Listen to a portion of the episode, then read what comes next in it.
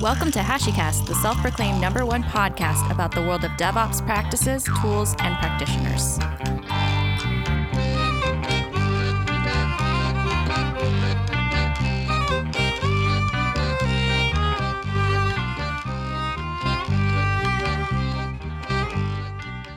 It's the first HashiCast of the year. Hey, Rosemary. I'm excited to be here with you kicking off 2020. Do you want to tell me everyone that we're talking to? So, this is a really special episode. I'm pretty excited for it. It's a little longer than our usual, and it's formatted a little differently, but I think it's on a topic that's rather important, and it's been getting a lot of discussion in the technology industry today. We are going to be talking about burnout. Rightfully so. Work life balance is a really important topic. Yeah, and I thought it was an important enough topic to warrant three guests, and each of them have their own perspective on it because I think that burnout is a really dimensional concept. So we have three guests for the main part of the episode. We'll start with Dawn Parzych from LaunchDarkly, who will talk about how burnout affects you from an individual standpoint. And then we'll chat with Jonny LeRoy from ThoughtWorks about how burnout affects managers and leadership. And we'll finally finish with Dr. Adam Formal, who will provide some professional and clinical language around burnout. So we've got three different points of view. Before we play and react to some of the interviews with our guest, Katie, I know you had a chance to sit down with Bruce, our Perth HashiCorp user group organizer. Yeah, Bruce is wonderful. We actually recorded this before the brush fires began in Australia, and I'm glad we were able to chat with him. But I do want to say that on behalf of HashiCorp, Australia is in our thoughts during this time. And I hope that everyone and everyone's families are safe. Hey, Bruce. Thanks for being here today. I'm hoping that you can kick off this hug segment by telling us how you got the Perth hug started and how your first meetup went. The meetup went really well. Um, it was a great event. Everyone had a great time. I think um, we actually kicked off planning that about six months earlier. Um, it took a while to kind of get off the ground um, just because of uh, we were trying to get uh, speakers and get the the traction of getting people over and and, and interest, interested in coming. Um, although we had a lot of interest in coming, but it was uh, getting people or coming to come and speak um, at the at the user group. I kind of wanted to get. I got into actually. Uh, I got into starting the user group because I got into using Terraform and Vault and uh, at a previous role I had, and I just absolutely loved the products. Um, it was great fun to use. I mean, I'm, my background is, is more infrastructure and, and ops, uh, with a little bit of testing sprinkled in there. Um, and like, I'm not a, I'm not a developer, and it was, it was I just found using something like Terraform such an easy way to provision code and uh, provision infrastructure. Sorry, and it, it kind of made sense. Um, and I kind of wanted to learn more. Uh, and so I was reading the articles coming out, uh, going on the the HashiCorp Learn, Learn platform, uh, and that was great. But I kind of, I just kind of had that thirst for like wanting to know more, and, and the community seems so great from other user groups around uh, the world and, and, the country. So I contacted uh, HashiCorp on the website, and I was very surprised there wasn't one in Perth. Katie, I think you you reached out to me back in the day, and so we kind of kicked one off then and had a few false starts, um, but we we got there in the end. How did you find speakers for your first meetup? Well, it was actually pretty pretty hard initially. Um, I guess either people were nervous about speaking, so um, I decided to do a talk on um, on Terraform and using Packer for what I'm currently doing in uh, in my role right now. Actually, a colleague of mine, uh, Evan, he, he did a talk as well on uh, using Terraform just to automate basically your life, really. And that kind of got us kicked off. And I'm hoping that we can get that momentum going and keep that going as well. I want to ask two things right now. I want to ask one if you're going to submit that you said Terraform on Packer.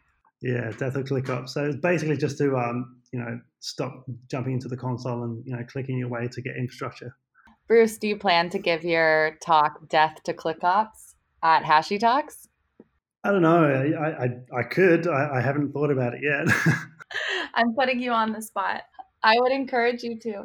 My favorite thing about Hashi Talks is that it's you're giving a talk from the comfort of your living room or your home office or wherever you are. So, the Perth Hug, was that your first time organizing a meetup? I haven't organized meetups before, um, but I used to own a CrossFit gym. So, I organize a lot of events via that. So, I owned that for about five, six years. And there's just competitions and nights out and events and nutrition events and stuff like that. So, kind of used to doing stuff like that. Yeah, I love that. How did you decide that the Perth Hug was something you wanted to do if you didn't have any experience organizing meetups? Um, well, I just thought, well, there isn't one, and I I wanted to kind of build a community that had like-minded people and and learn more as well. So you know, I'm not the, an absolute expert in the uh, in all of the products, but you know, I kind of want to want to know more. So, what better place to do that with other people, right? Oh, agreed. And I definitely think that you don't have to be an expert in our tools to organize a meetup. It's a great place to learn and to surround yourself with others that also want to learn. How do you juggle your full time job and personal life and then also the hug? I, I do a lot. I mean, obviously, I'm a, I'm a father, I'm a husband, uh, I, I coach CrossFit, I, I work full time and, um, and, you know, trying to keep up with, you know, the latest technology and learning more. And um, just recently just got a, um, just started a new, new role as well. Um, so I tend to uh, time box a lot of stuff. So um, if I'm going to either pick up a new skill or organize the hug, okay, that's what that week I'm doing it, and I'm going to spend maybe like an hour at night, or um, if I'm going to do some do something during the week or in the day, I can just time box it. Maybe at lunchtime, I'll just do half an hour. I'm just going to do some admin or work out you know, if there's a what speakers we can do or how we're going to do this going forward.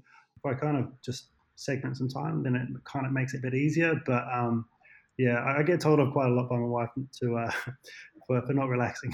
I also block off time to get things done. It's something that um, is relatively new to me. I've been doing it for the past year, and now there's really no going back. It's just so much easier to manage my life and the different things going on. But my question for you would be do you also block off time to not be doing anything or to just be spending time with family and unplugging from work? And um, do you block off time for that as well? I try to as best as I can. Um, so, like things like you know, try not look at your phone after a certain time. If I if I've got a lot on, so I might get up a tiny bit earlier in the morning and and to smash out some stuff in the morning, and then like on the weekends and and then I know I've got the day with my family, so I can spend time with my daughter. Um, but you know, I guess we're always improving. I have to block off time to just relax, or put something on my calendar that you know do not schedule over this. Do you have any plans in the coming future to host the Perth Hug? At the moment, looking for a few speakers uh, for our next hug. Um, it being uh, you know December and Christmas time, it's always kind of there's a lot happening with everyone. So I'm hoping to have one in January if we can, if not like January or early February. Um, this time around, I, am looking hopefully what, what, I'd like to do and love to do is more of a hands-on kind of lab um, for people that haven't touched the tools. So um, getting someone like getting um, people in to do just a small kind of one-on-one on Terraform, like um, spin up a container or spin up something in AWS or something like that um, where they can walk away with some knowledge that they can apply once they've um, once they've been, um, rather than just sitting there and listening to a talk. Uh, so something a bit more hands-on and kind of interactive would be great.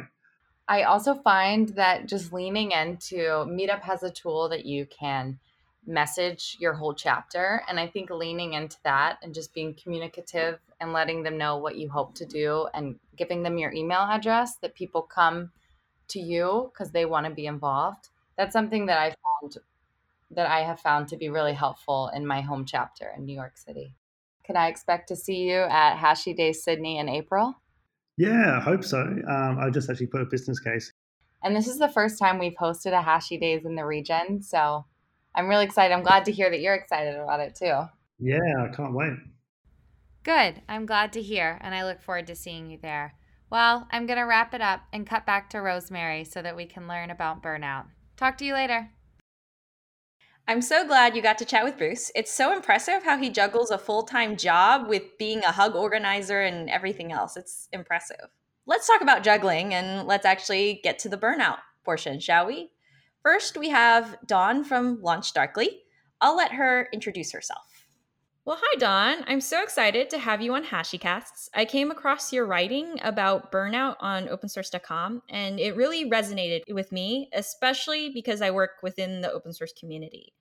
Can you tell us a little bit about your day to day and what you do as a developer advocate for LaunchDarkly?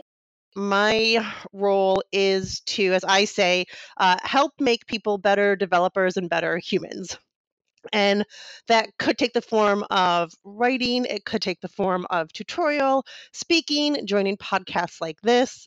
And I focus on both the technical and the human side of technology. So the article on burnout is more on like the human side of it. And there's a part two to that coming, which focuses on like the technical. That's awesome. I think that we tend to talk a lot about technology as technologists. We like focusing on that, and we don't often talk about the human element, uh, or at least how we feel for ourselves. You mentioned that you experienced burnout. What were some indicators for you that helped you realize something wasn't quite right?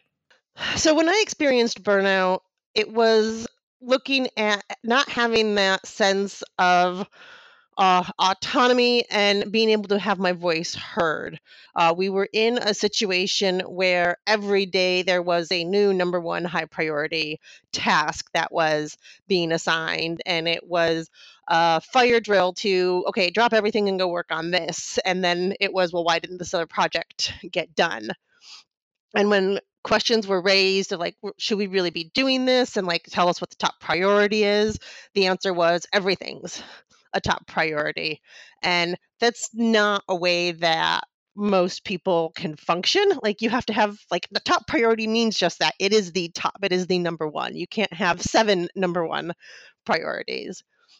And uh, when I tried to raise concerns and re juggle, you know, workloads, uh, nothing was able to change. And I was getting very tired and very frustrated.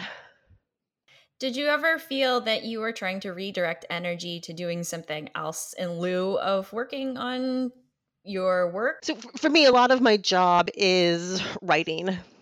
And when I was burned out, I I couldn't write the creativity wasn't there. If I had to write uh, a line of copy or a blog article, it took me significantly longer to get that done because I kept hitting these walls and frustration, and I didn't like anything that was being produced. I was still producing the same amount, but it wasn't the quality with which what made me happy. Are you in the process of recovering from that burnout, or you feel like you've recovered to a point? Uh, I feel like I've recovered to a point. Uh, burnout is this weird thing where it's not like, oh, like a, a good night's sleep or a vacation is going to fix it. It takes a significant amount of time to get back from that.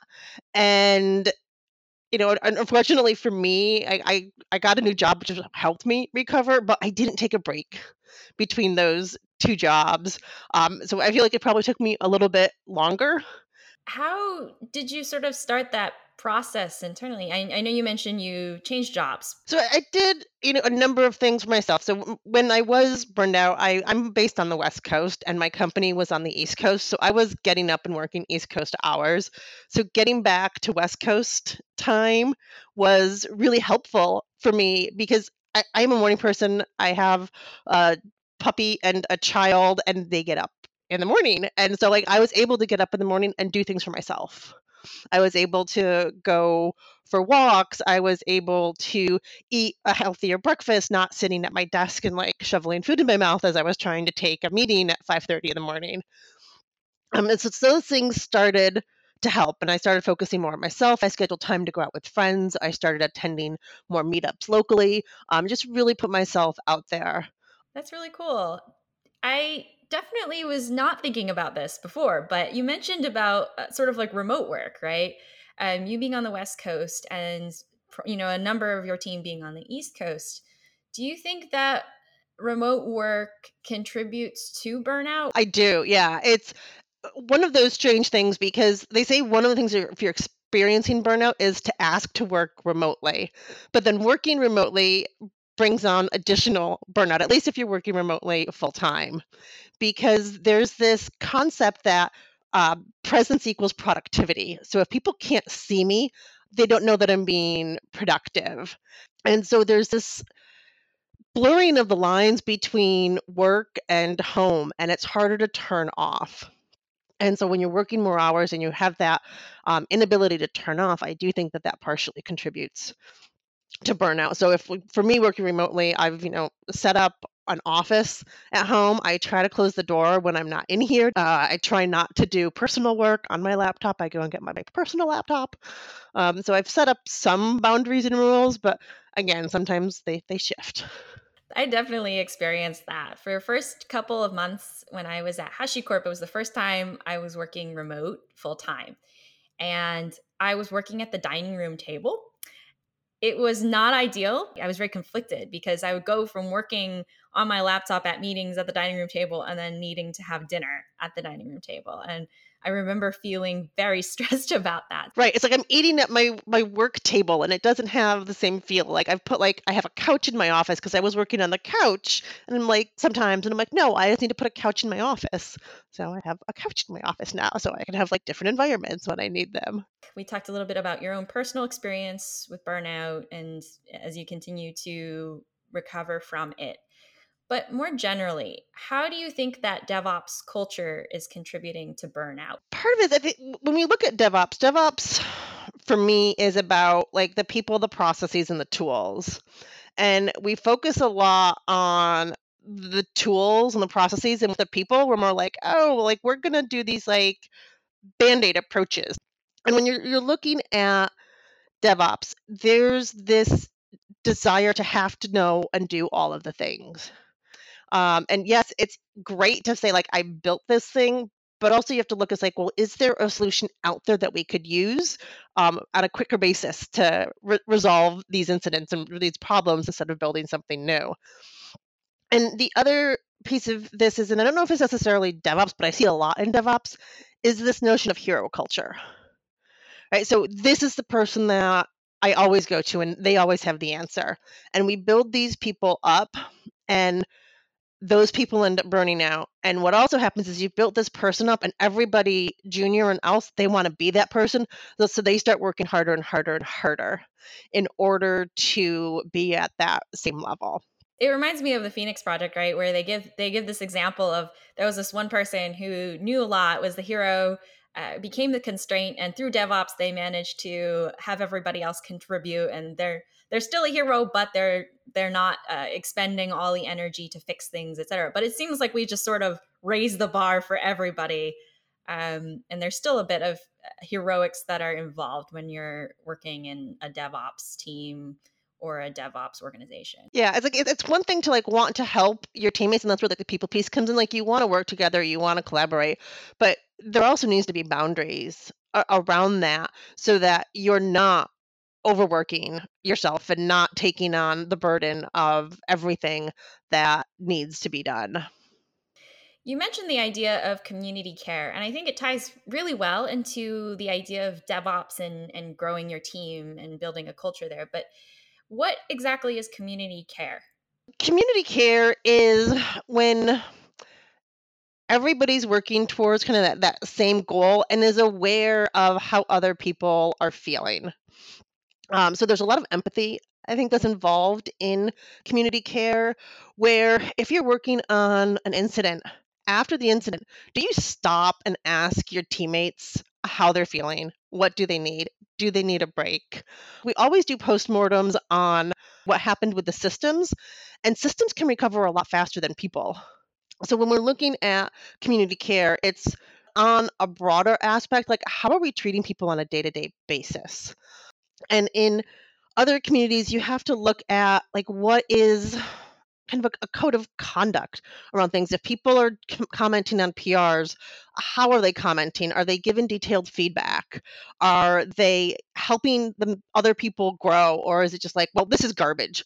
Like those types of comments don't help, and they don't help grow the community. Yeah, I love how you mentioned even beyond right within your team in your organization to open source communities. I think Uh, you know, a lot of open source communities have codes of conduct, but the contributor barrier to entry is very high.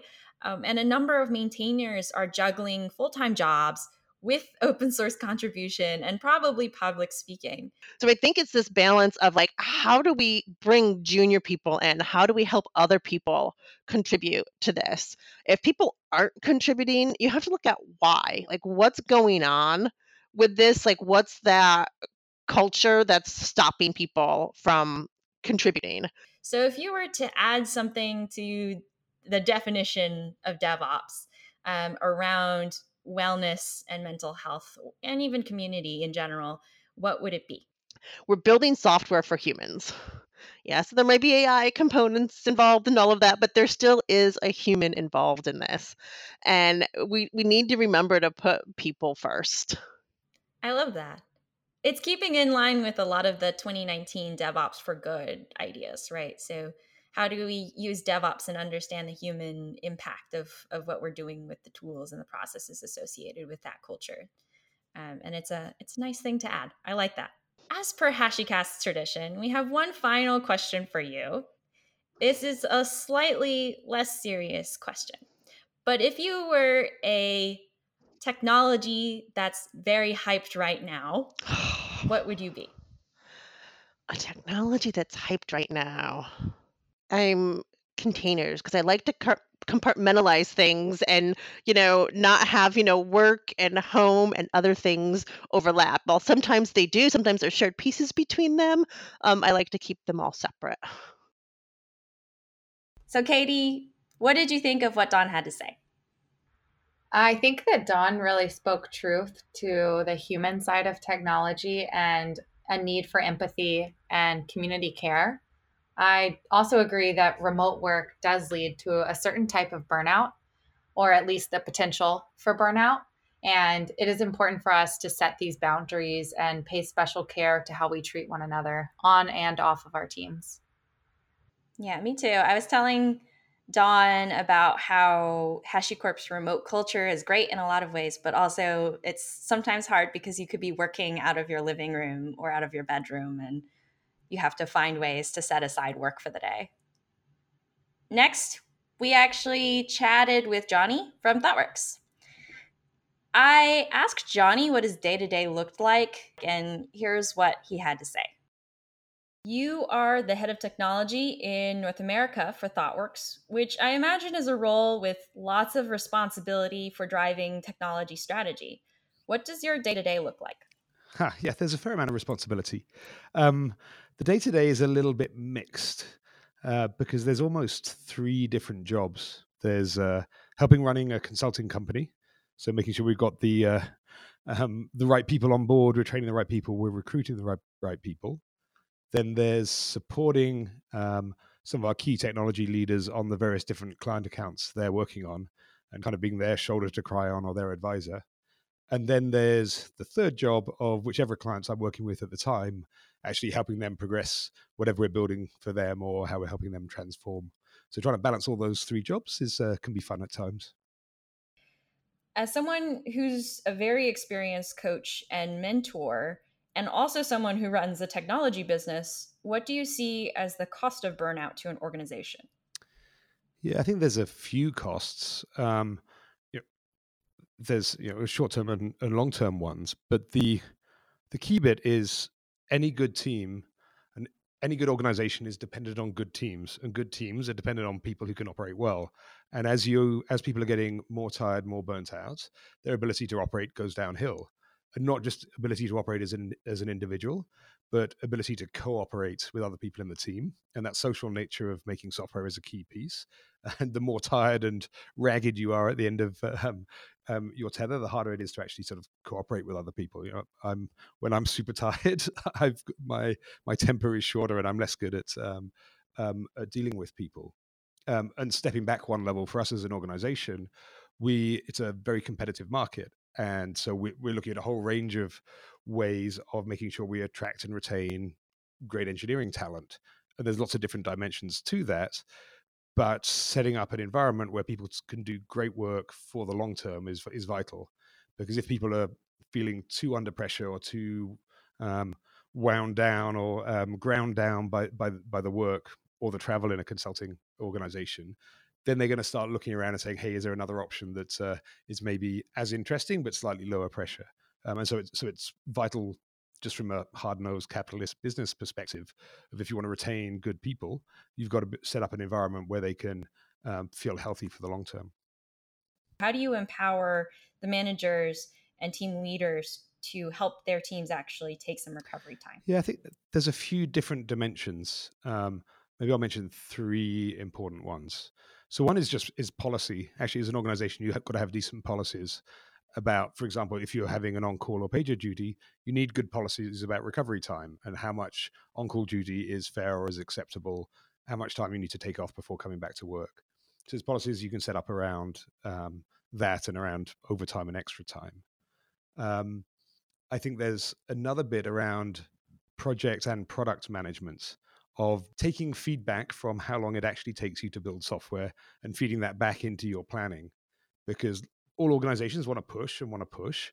But if you keep pushing false deadlines and false states, you're going to grind your teams and grind your teams. And there's this great agile concept, that's or XP concept, that's sometimes forgotten about sustainable pace and really yes it's fine to be working hard and every now and again to put in some long hours but you need to get a team to a place where they can actually be sustainable but then the final one that i think is actually most important is modeling behavior and in terms of how late you're staying or just in what you say when someone says they're they're sick. If someone you know messages to say hey i'm not feeling too good making sure that you say stay home get well take the time and having that as sort of priority number one and making it clear that's priority number one rather than hey it's a big day we need you um, we're humans and we're human organizations i think that's that's the actually the most important bit and everything else can flow from that i didn't actually know that extreme programming xp which is what you mentioned before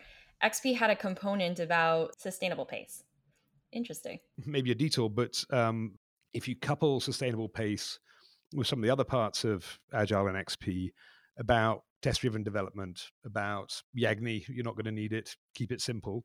Um, these great concepts of what's the simplest thing that could possibly work for this. Um, it stops you from overdoing things. So you stay focused on how do I build something small and release it, build something small and release it. Um, and that has a whole bunch of benefits. Um, one, it stops you from building too much. Um, and so you've got a better chance of hitting your date. But it also means if you're going in these small little batches of work and each little batch is tested and deployed, um, then it doesn't actually matter when you stop or when you call the deadline because you should always be in a releasable state. Ashley McNamara, during a talk she did for All Things Open, mentioned that as a manager, it helps to set expectations within your team. And hearing you talk about applying sort of these agile practices, right? to the pace of delivery makes me start to think that maybe it also has to do with aligning expectations as a team as well. If you're delivering small, the expectations are manageable. You're pretty well defined to a certain degree rather than these big, vague expectations, and you're not sure if you're going to make that deadline or delivery date. Pretty much my first day or my first week working at ThoughtWorks, sitting down, um, pairing with um, uh, with another person. We were back in the UK, and I was a little bit scared and intimidated because it was my first day at ThoughtWorks and we were doing enterprise software. It was scary, had the big E word. Um, and we would write a little test, write a little bit of code, write a little test, write a little bit of code. And all the code we wrote was super simple. And before I knew it, a few hours later, we'd finished the story. And I was like, hold on, where was the hard bit? Um, and I realized that the skill was breaking down the big hard story into lots of simple little stories so there is a skill in how you break down work and that's one of the arts is really breaking down work into small manageable sensible chunks but once you do that actually then it gets easy um, and so the it shouldn't be hard your work should be easy um, the hard part is just how to slice it to make it so X, I didn't. I just didn't know XP had had that little uh, asterisk about sustainable pace, and it it makes me think about DevOps culture, right? it's really focused on improving human behavior, specifically communication and collaboration. But it really doesn't seem to include anything about sustainability or mental health or managing stress. So, if you were to think about adding a mental health component or a similar component to XP, um, to DevOps culture, what would it be? Yeah, that's an interesting one because I see I, I, see a thread running through DevOps culture and Agile and XP and even sort of lean thinking, and it all is a humane way of working in my mind. If if, if we look back. Um, um, in the last century, there were two big um, approaches to sort of industrial management. There was um, Taylorism, which was um, very much about the um, uh, managing the um, the factory and division of labor, and the underlying thought was that people were stupid and lazy and needed to be micromanaged. Um, and maybe that made sense when actually there was a, a, bunch of people moving to the cities and had very they weren't lazy and evil, but they had very few skills. And so when you were bringing people into the early Ford uh, manufacturing plants, they had to be tightly managed. Um, what came um, through Lean and out of Japan and out of people like thinkers like Deming was ideas that um, um, people are inherently good and it's bad systems that will hold them back. Um, for me, XP, Agile, DevOps are all about um, enabling people to do their best work. And so we look at how do we set up teams for success in terms of giving them the right tools, giving them autonomy, giving them the right information. But I think there's a piece of how you set teams up so they can manage their pace um, and be good for the long term. Um, this is a tricky one, um, particularly in startup culture, of you want to rush, you want to get to market, you want to prove out your product. But at some point, you've got to work out actually how to settle into your rhythm. Um, you know, you're running a, a, marathon or an Ironman or something rather than just a sprint. And at some point, you've got to settle into that right rhythm. Um, and so there are some special skills that are sometimes forgotten in teams. And you know, a Scrum Master, we talk about iteration masters. Um, are the type of people who help coach teams of how to settle into a good rhythm. Um, I've got a good friend and colleague who he describes his work as a flow coach. He gets teams into into a flow. Now, it's not a well understood role. Like, is that the product manager's job? Is that an engineering manager? Whose job is that? Um, but it's vital that someone on the team is focusing on how do we keep the team healthy in terms of moving features through it? How do we keep the team healthy in terms of people learning? And how do we keep the team healthy for the long term in terms of not burning out. And someone needs to be monitoring that. You know, it can just be a hat you wear. It doesn't have to be a brand new role. Um, but we need to be we need to be thinking about that. I actually feel like I need to now do more reading. um, so, if I was curious to learn more about all of these topics, what are some recommendations that you could make? Ooh, um, I may have to get back to you on the best um, books or videos or um, podcasts on that. I'll definitely include that as part of the podcast notes for this episode.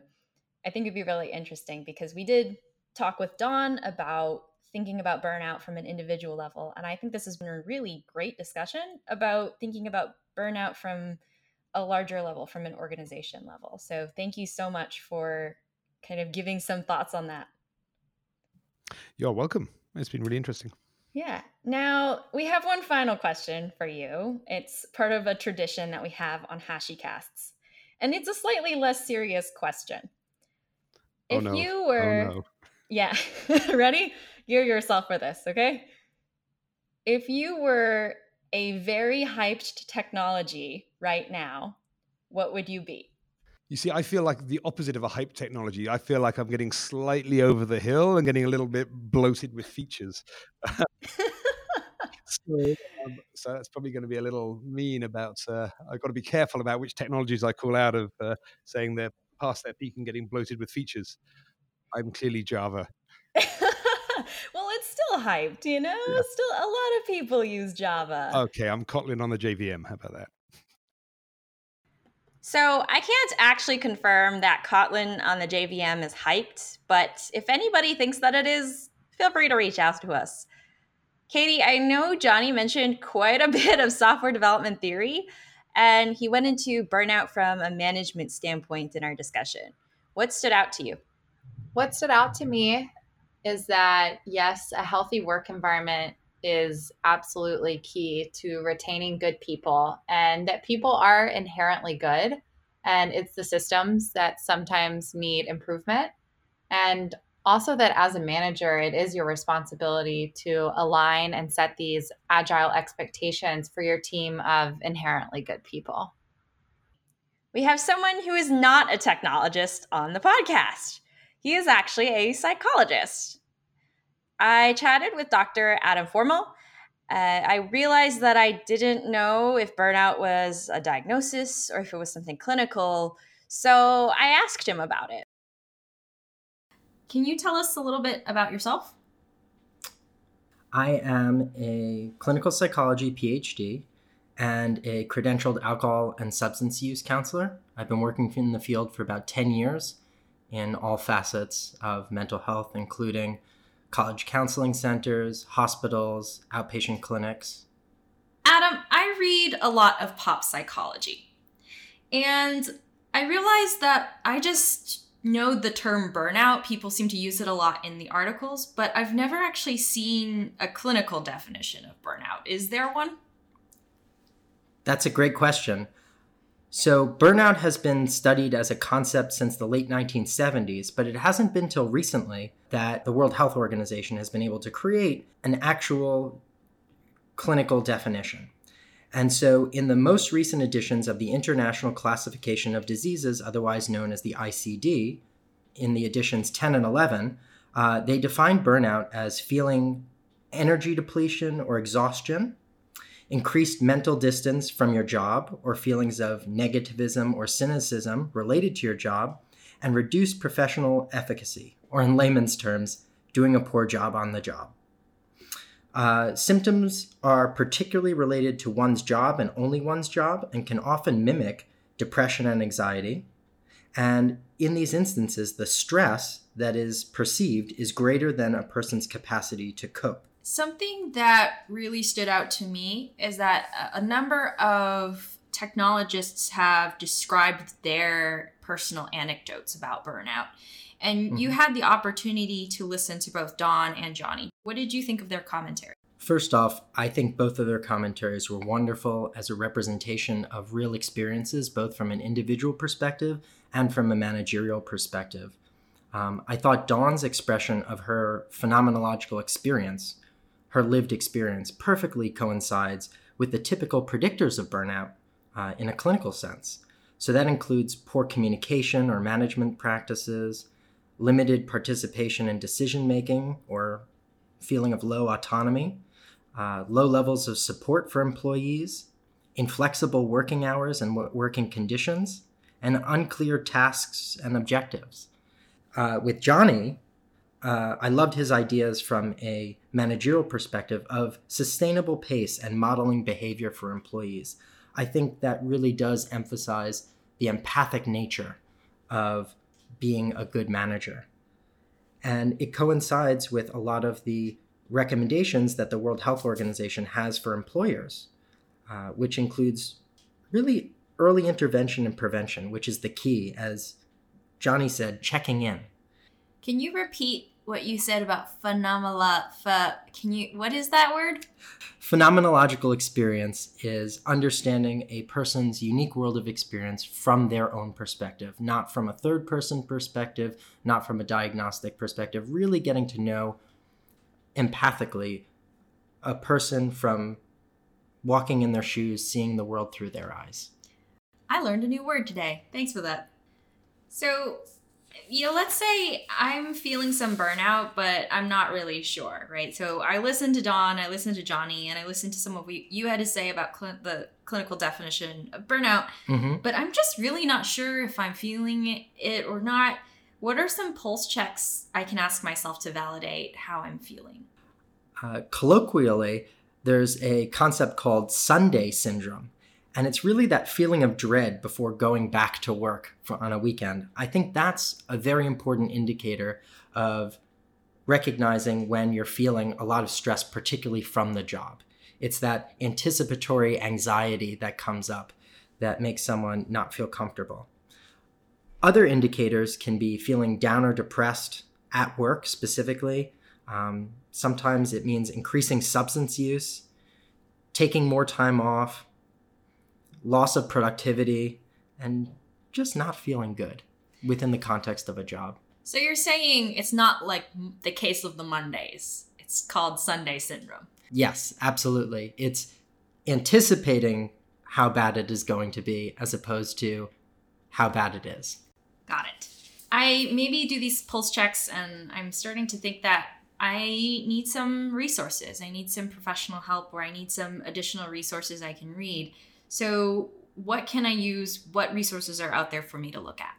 Yeah, I feel a lot of people don't know what kinds of support are out there. In addition to the obvious support that we already have at our disposal, including talking to friends, family, uh, various forms of self care, just sleeping right, eating right, exercising, going to the doctor. Uh, professional resources can include, I think a good one is the Psychology Today website, where you can choose what issues you're particularly working on or you want to address, where you live, and what insurance you have, so it can best tailor the experience to what you're looking to get out of it. What can a manager or a leader offer to their teams? Yeah, I think a lot of it coincides with what Jonny had said earlier, including really being a model for the employees and being an empathic voice, being someone who listens um, and encourages someone to take time off if they need it. Additionally, they can partner with a mental health organization for referrals to make the stigma a little bit uh, less uh, intense for people, and also just bringing it up in conversation. Additionally, I think even a simple check in uh, with employees to see how they're doing on a regular basis can go a long way. Something that you, Jonny, and Dawn have taught me as part of this podcast is how to focus on building a safe space to talk about community care within your organization. And I think that's really powerful. I know that the podcast comes from a very privileged perspective when it comes to burnout and mental health. And I love hearing that there are resources out there and the discussions happening within the community to build more awareness around it and so, even if it may not apply to your workplace, at the very least, there are resources to understand how it can be better prevented or better addressed within the companies. Yeah. And uh, one thing I want to uh, say to all the managers out there is uh, according to the World Health Organization, every $1 spent on mental health returns $4 in productivity. Wow. That's a really interesting number. A call out to all of the managers out there. It seems like it's well worth the investment on mental health, and I hope some of this information provides the justification to better some mental health programs within your organization. We have one final question for you, Adam. As per HashiCast tradition, I know you're not in the technology industry. No, I'm not. But I think you could still answer this question to a certain extent. If you were a technology that is being hyped right now, what would you be? I think I really like word prediction algorithms. According to uh, linguists Lakoff and Johnson, a conversation is one of the most difficult cognitive tasks. And there are currently bots that are working on uh, doing therapy like services for people and being able to predict how to respond to someone when they're having a really difficult time is fascinating to me. I was so surprised that Adam could answer the secret question this time around. I am pretty sure he did a fair bit of research after hearing some of the other guests. So, Katie, how did it feel to hear about burnout from someone who is a mental health professional? Yeah, so I have definitely just become a better person for knowing the clinical definition of burnout, including the phenomenological perspective and how that ties into empathetic managerial styles and community care. I feel like you learned a lot from that. I did learn a lot. you even used all the terms. Should I share my my overhyped tech that I would be. yes, yes. What is your overhyped tech? The overhyped tech that I would be is probably any form of digital assistant. Some are definitely better than others, but in my life, I utilize Siri to her utmost capacity, which let me tell you is not much. And then Amazon Alexa, um, talk to text, all of that. I'm a fan. Wow. I don't actually even use it, to be honest. On that note, I hope this episode provided some education for those who might be feeling a little burnt out and maybe for the managers and companies out there, some ideas for growing and supporting your teams in a really healthy way. Dawn, Jonny, and Adam, if you're listening, thank you so much for coming on this podcast and speaking about burnout. I appreciate all of your different views and letting me ask you a bunch of questions. To our listeners, thank you for helping us kick off 2020 and listening to the first HashiCast of the year let's all commit to taking care of ourselves and our teams. You've been listening to HashiCasts with your hosts, Katie Reese and Rosemary Wang. Today's guests have been Dawn Parzych, Jonny LeRoy, and Dr. Adam Formal. Be sure to tune in